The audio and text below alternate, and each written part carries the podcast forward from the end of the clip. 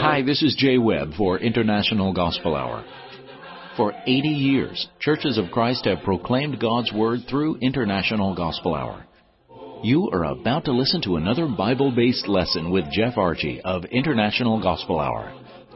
Starting now. Dear friends, may I ask a question? Is it not time to make the best choices for your life? You know, we all have choices every day. Choices of what to do, decisions to make, how to make the best of our schedules each day. But also we have choices concerning the salvation of God, of what God has provided for us. Today let's think about the salvation of God. Let's talk about choices and a few other things here from International Gospel Hour. A thank you to our Jay Webb for his kind introductions. He always welcomes our guests, our listeners, and we appreciate Jay so much. You'll hear Jay throughout our broadcast as we have a free Bible tract for your reading, a free Bible study course available by mail, and also the quickest way to reach us. And Jay will have those throughout our broadcast. Now let's talk about choices. In the Old Testament, Israel had a choice. The Lord set before them life and death, blessing and cursing, and then said, Therefore choose life, in Deuteronomy 30 and verse 19. If I had a choice between life and death and blessing and cursing, I would want to choose life as well, wouldn't you? The choice of Joshua in Joshua 24:15, as for me and my house, we will serve the Lord. That was Joshua's choice. And you know, friends, let's think about a most serious passage from the New Testament in Matthew 7, beginning with verse 13. Jesus said, Enter in by the narrow gate, for wide is the gate and broad is the way that leads to destruction, and there are many who go in by it. Because narrow is the gate and difficult is the way which leads to life, and there are few who find it. Should we not make the right choices spiritually? Well, without a doubt, dear friends and listeners, we should. And when it comes to the salvation of God, God is clear on the choice that we are to make. The choice. Let us remember, dear friends, it is the salvation of God. Therefore we must meet what He asks. Some may feel or believe that God asks too much, but let us wrest that thought from 1 John 5 3. The Bible says, For this is the love of God, that we keep His commandments. And His commandments are not burdensome. Did we hear that? This is the love of God. His commandments are not burdens to bear, but blessings to embrace. They are teachings that will make our lives better. They correct the wrong, and they enhance and direct us in the right way. Today, dear friends, our broadcast will focus on the Scriptures and what the salvation of God is not. There are a number of teachings in the religious world concerning the salvation of God that, when you compare them with Scripture, well, surprisingly to many, they're simply not to be found. We wish not to be critical with our broadcast or with our teaching, but rather challenging. After all, dear friends, the salvation of God should be the most important thing in our lives. It should be the number one choice and the right choice, not only now, but toward eternity. And when we think about that, dear friends, we want to look at what the Bible says concerning with what man may say. Now, I'm sure we would agree from the outset that when we stand upon the authority of the Scriptures, the authority of Christ and His Word, as such passages as John 17:17 would affirm and John 12:48 and 2 Timothy 3:16 and 17, we would concur that we want to go to the Bible for our authority.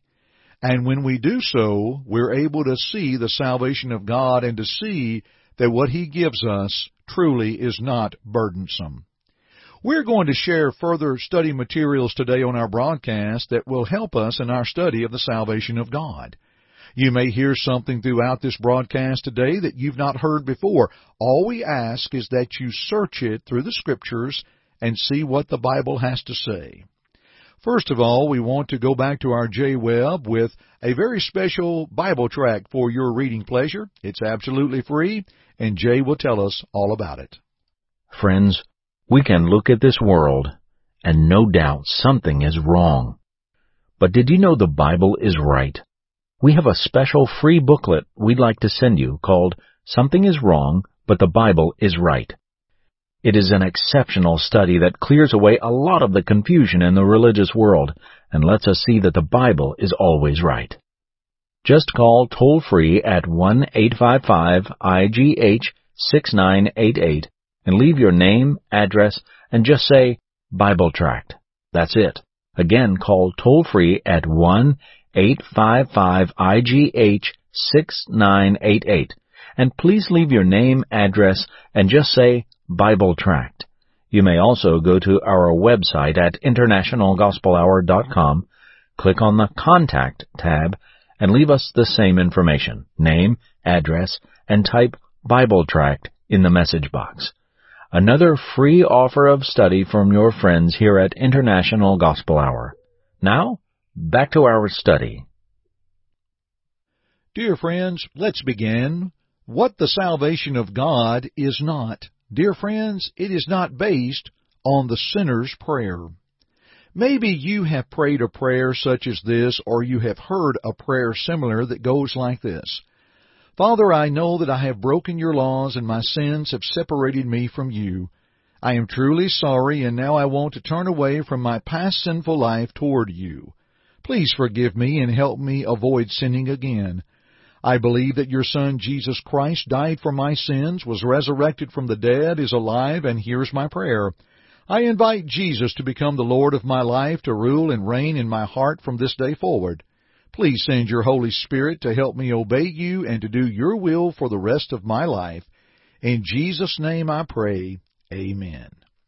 Now, dear friends, maybe you have heard that, or maybe you have prayed that prayer for salvation in Christ. But did you know there is not one text in the Bible that teaches a lost person, one who is not in Jesus Christ, can become a saved person by praying the sinner's prayer?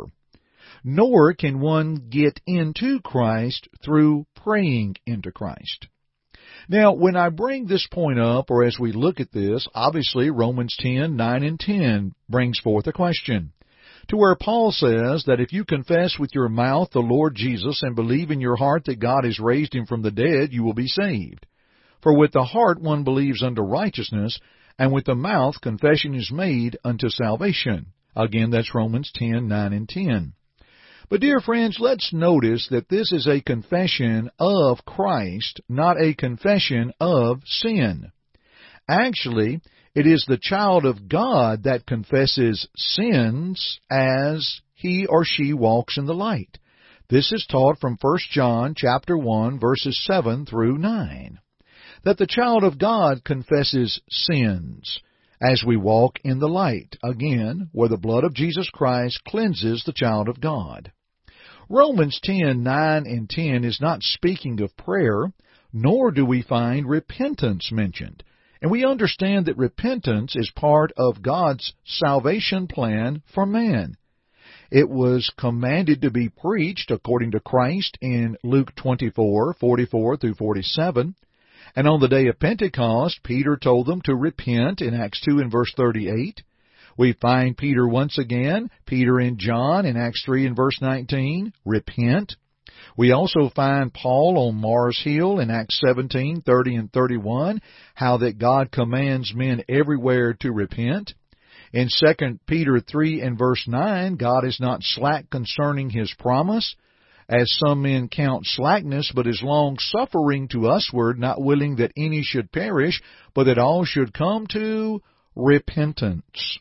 Dear friends, we have to look at repentance carefully in God's salvation plan for man. After all, Jesus did command it, Luke 13:3 and 5. Now, remaining in Romans chapter 10 and verse 13, Paul makes this statement through inspiration, For whosoever shall call upon the name of the Lord shall be saved. But let's continue to look at that context. Let's read a little bit more, beginning with Romans 10:14. How then shall they call on him in whom they have not believed? So we understand, folks, faith is of necessity. And how shall they believe in him of whom they have not heard? So they need to hear in order to believe. How shall they hear without a preacher? And how shall they preach unless they are sent? As it is written, How beautiful are the feet of those who preach the gospel of peace, who bring glad tidings of good things. All right, folks, let's summarize. We must hear before we believe. That's a beautiful parallel with Romans 10:17. Faith comes by hearing and hearing by the word of God. So now we're back to the word of God that we are to understand to help us with our faith and to help us to have faith. That without that faith it is impossible to please God. Hebrews 11:6. Also, Jesus said in Matthew 15 and verse 10 for the listeners to hear and understand. Well, dear friends, we must believe before we call upon the name of the Lord. Well, that's a beautiful parallel in other studies. For example, Acts 2 and verse 21, Peter spoke forth the prophecy of Joel and said, Whosoever shall call upon the name of the Lord shall be saved. Well, how did they call upon the name of the Lord? In Acts 2 and verse 37, they asked the question, Men and brethren, what shall we do? And here's what Peter told them. Repent and be baptized, every one of you, in the name of Jesus Christ for the remission of your sins, and you will receive the gift of the Holy Spirit. Peter did not tell them to pray any prayer to invite Jesus into their heart. This calling upon the name of the Lord is of interest because we find how Paul called upon the name of the Lord. In Acts 22 and verse 16, he's telling his account of his conversion, and he tells where Ananias looked at him and said, Saul, why do you tarry, or why do you wait? Arise and be baptized and wash away thy sins, calling on the name of the Lord. Now that's interesting because when we go back to Acts chapter 9, we find that Paul had spent his time praying to the Lord before Ananias came. That's interesting. And so if prayer is sufficient for salvation and places us in Christ, then we find Paul praying, but he called upon the name of the Lord later. Folks, that just is not fitting, is it? And you know, we must call upon the Lord before we are saved. That's a beautiful parallel with, for example, 2 Thessalonians 2 in verse 14, that we are able to, or we are called rather, by the gospel. And that ties in with Romans 10 in verse 16, when Paul said, For they have not all obeyed the gospel. So, we also know simply calling Lord, Lord is not pleasing to God, for in Matthew 7:21 Jesus said, "Not everyone that saith unto me, Lord, Lord, uh, would be pleasing to him. Not everyone that says, Lord, Lord, will enter the kingdom of heaven, but he that does the will of my Father which is in heaven." So, dear friends, from this brief study, the salvation of God is not through a confession prayer. We find no one in the New Testament that came to Christ through their prayers to Christ. Let's think on these things. Second, what the salvation of God is not, it is not based on faith alone or faith only. Now, let's study through this. In John 12, 42 and 43, the Bible says concerning the work of Christ that Nevertheless, among the chief rulers also many believed on him, but because of the Pharisees, they did not confess him, lest they should be put out of the synagogue. For they loved the praise of men more than the praise of God. You see, they believed on Christ. They believed that there was a Christ. They believed in his teaching, but they did not take their faith further. Why in James 2:19, James writes and says, "You believe that there is one God, you do well. Even the demons believe and tremble. Now, folks, would we affirm that demonic beings or those of the devil are saved because they believe only in Christ? No, they tremble.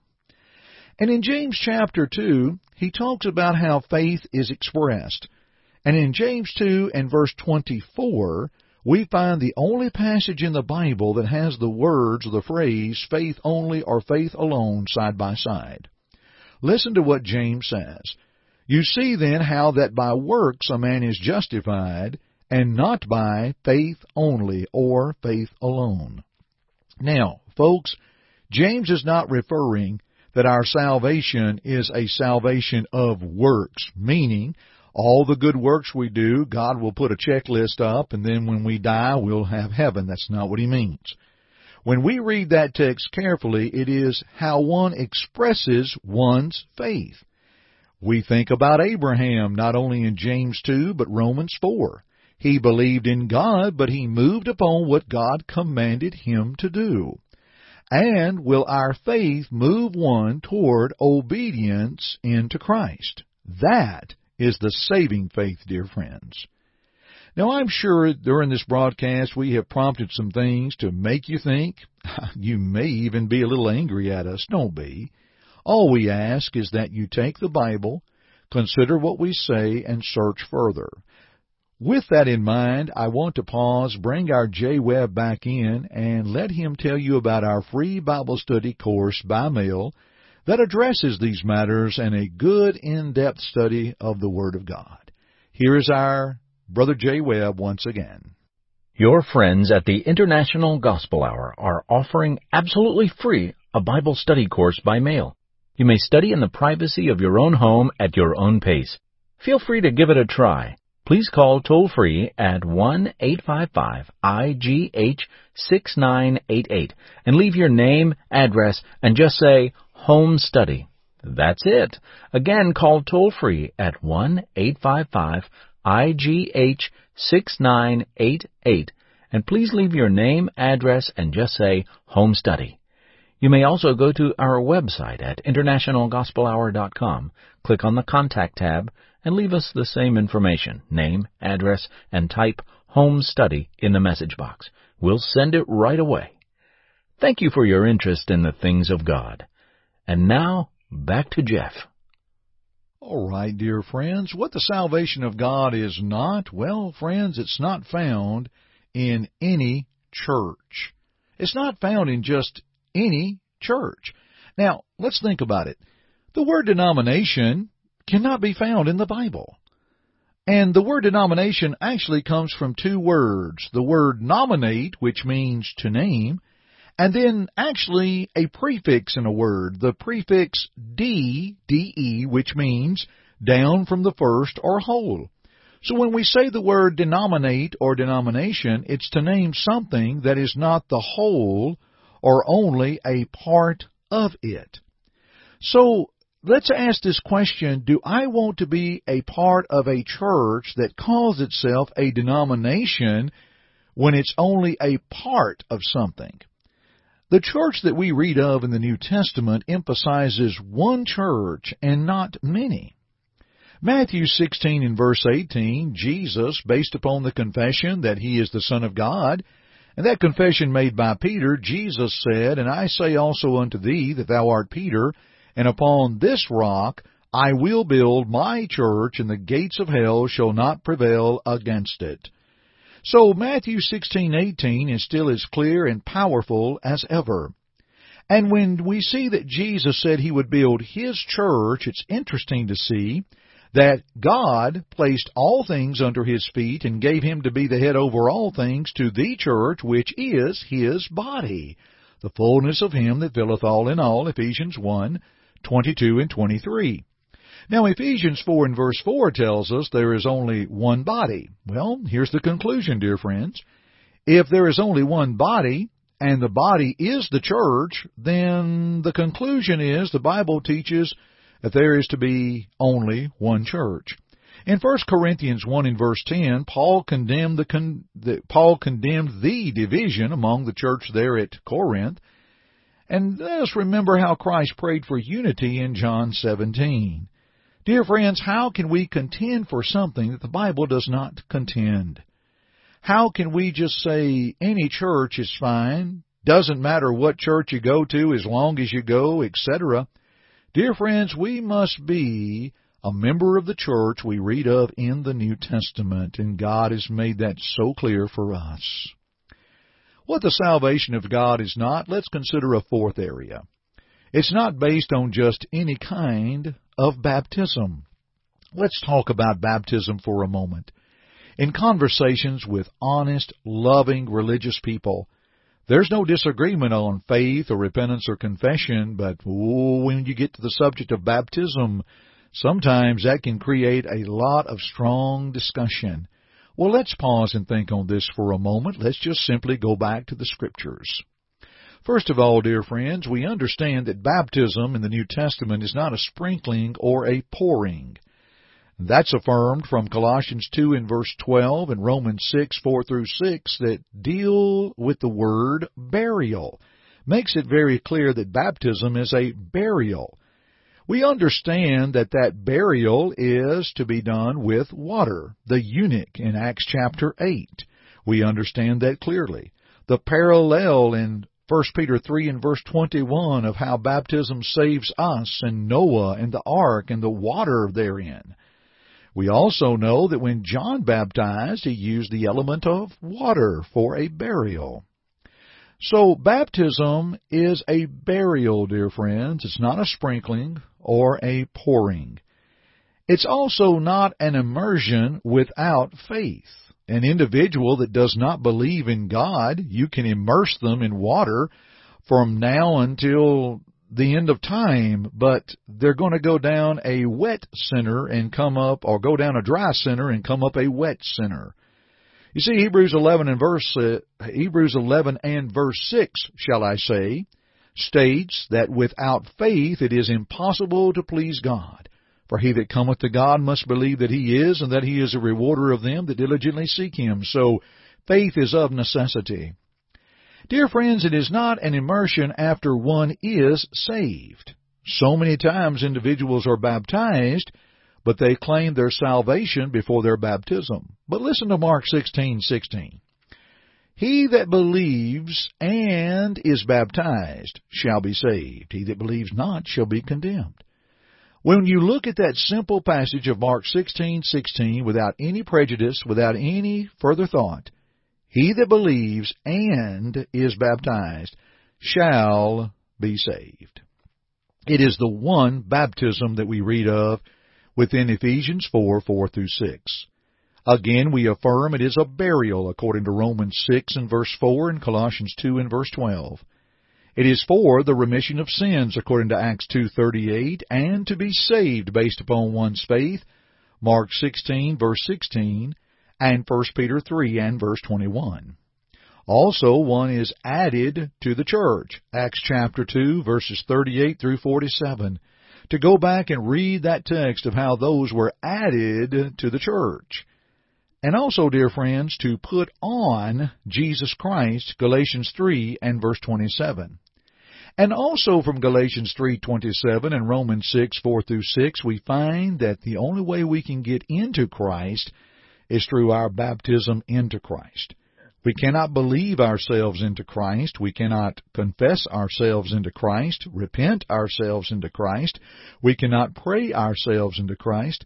But when we are baptized into Christ for the remission of our sins, to be saved, we are added to the church, we put on Christ, and we are baptized into Christ, raised to walk in a newness of life. Romans 6, 4 through 6. Dear friends, let's think on these things, consider them very carefully, and we'll come back with a few other thoughts in just a moment. But first, once again, let's go to our Jay Webb. What's the quickest way to reach us? That's simple. Call our toll free number 1 855 IGH 6988 to request free Bible study courses, to ask a question, or to make a comment. The number is available 24 hours a day, 7 days a week. Just leave your message and we will follow up as quickly as we can. That number again is 1-855-IGH 6988 or if you prefer, 1-855-444-6988. Dear friends, I believe I know my heart better than anyone next to the Lord who knows my heart more in depth than even I could think about. Dear friends, I know my heart and I know that what we have studied about today, I am sure because in times past it has really crossed a lot of people the wrong way. No matter sometimes how we graciously and lovingly express something when we disagree, Folks, so many times we're accused of being hateful or out of line. But I find it interesting that so many times a person can express something with love and kindness as they can, but the individual that disagrees is the one that seems to get stirred up just a little more. Dear friends, please don't allow that.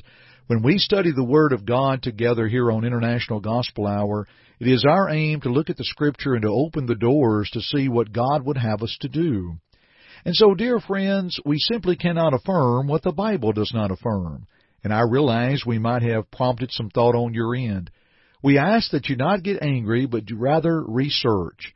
And I appreciate Jay bringing forth our toll-free number because you may have a question or a comment or something, and you can leave us that comment, and we will be more than happy to address your comment in the proper channels.